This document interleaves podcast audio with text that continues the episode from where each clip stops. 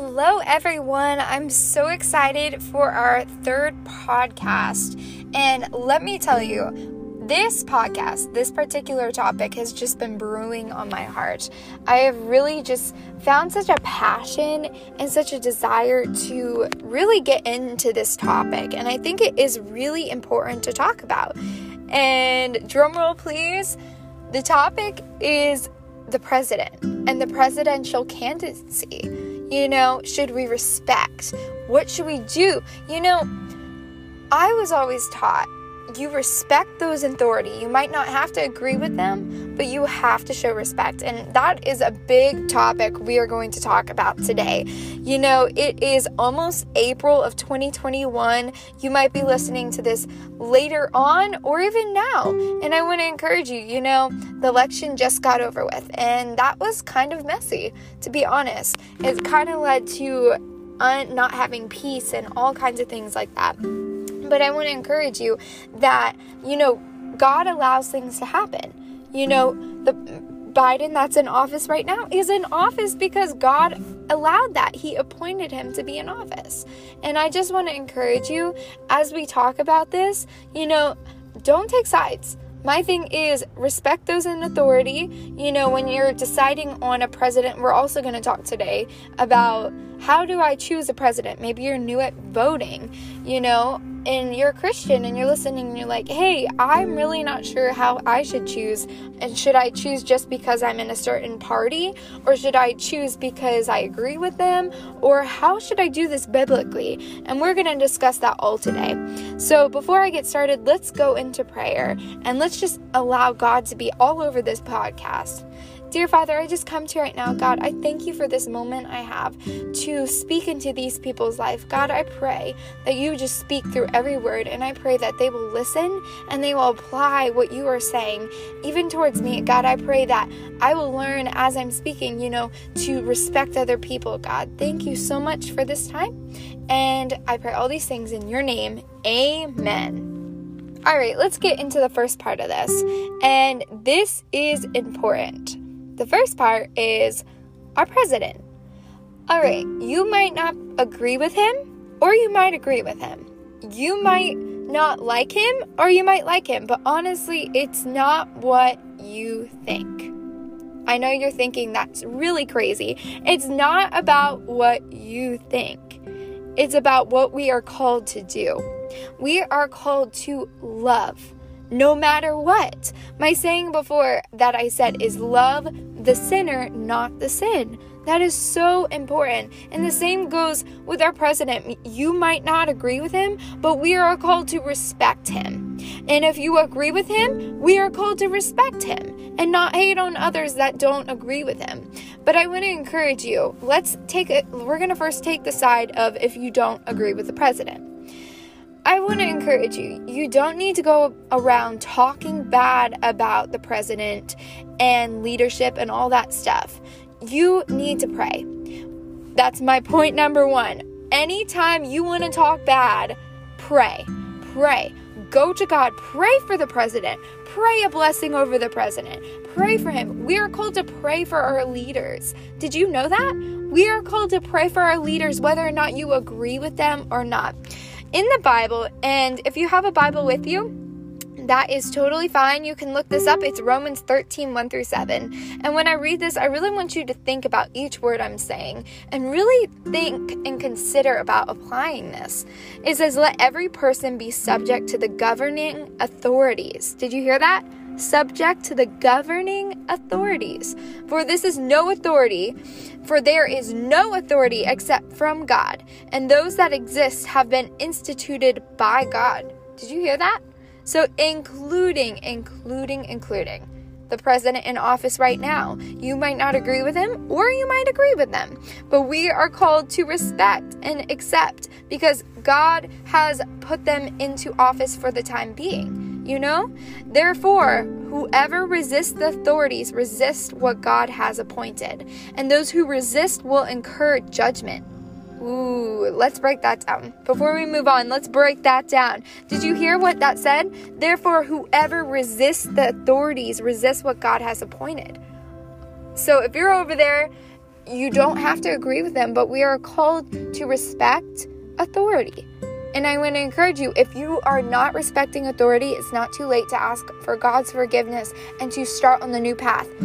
Pray, pray, pray. Anytime you want to talk bad, pray. Anytime you want to gossip, pray.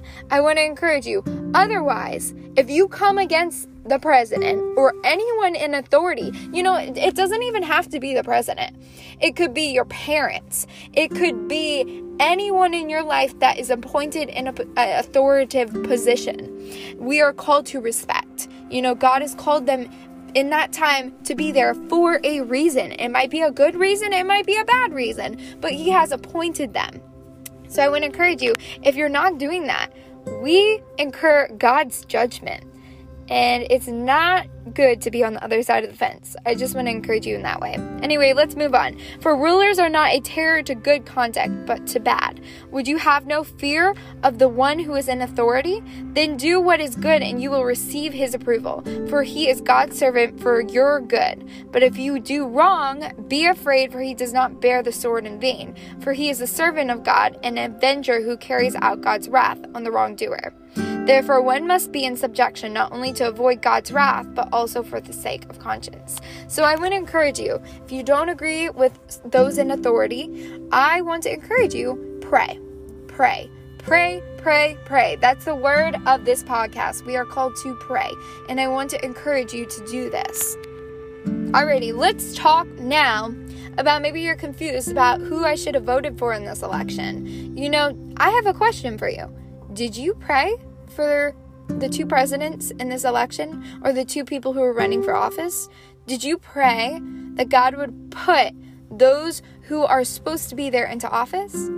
Well, if you did, the person who is supposed to be in office is in. And Joe Biden, we are called to pray for Joe Biden. And I want to encourage you that. But if you're confused about how should I vote it during this presidential candidacy, well, First of all, you have to look at the values. You can't just vote for a president, or I'm sorry, you can't just vote for a person running for office who you think, you know, goes along with your president uh, candidacy. You have to vote for the one who has the biblical standards, who goes along with what God says in His Word. And if that person, their values, their beliefs, what they believe in, you know, this action, that action, if it does not align with the Bible, then you shouldn't vote for them.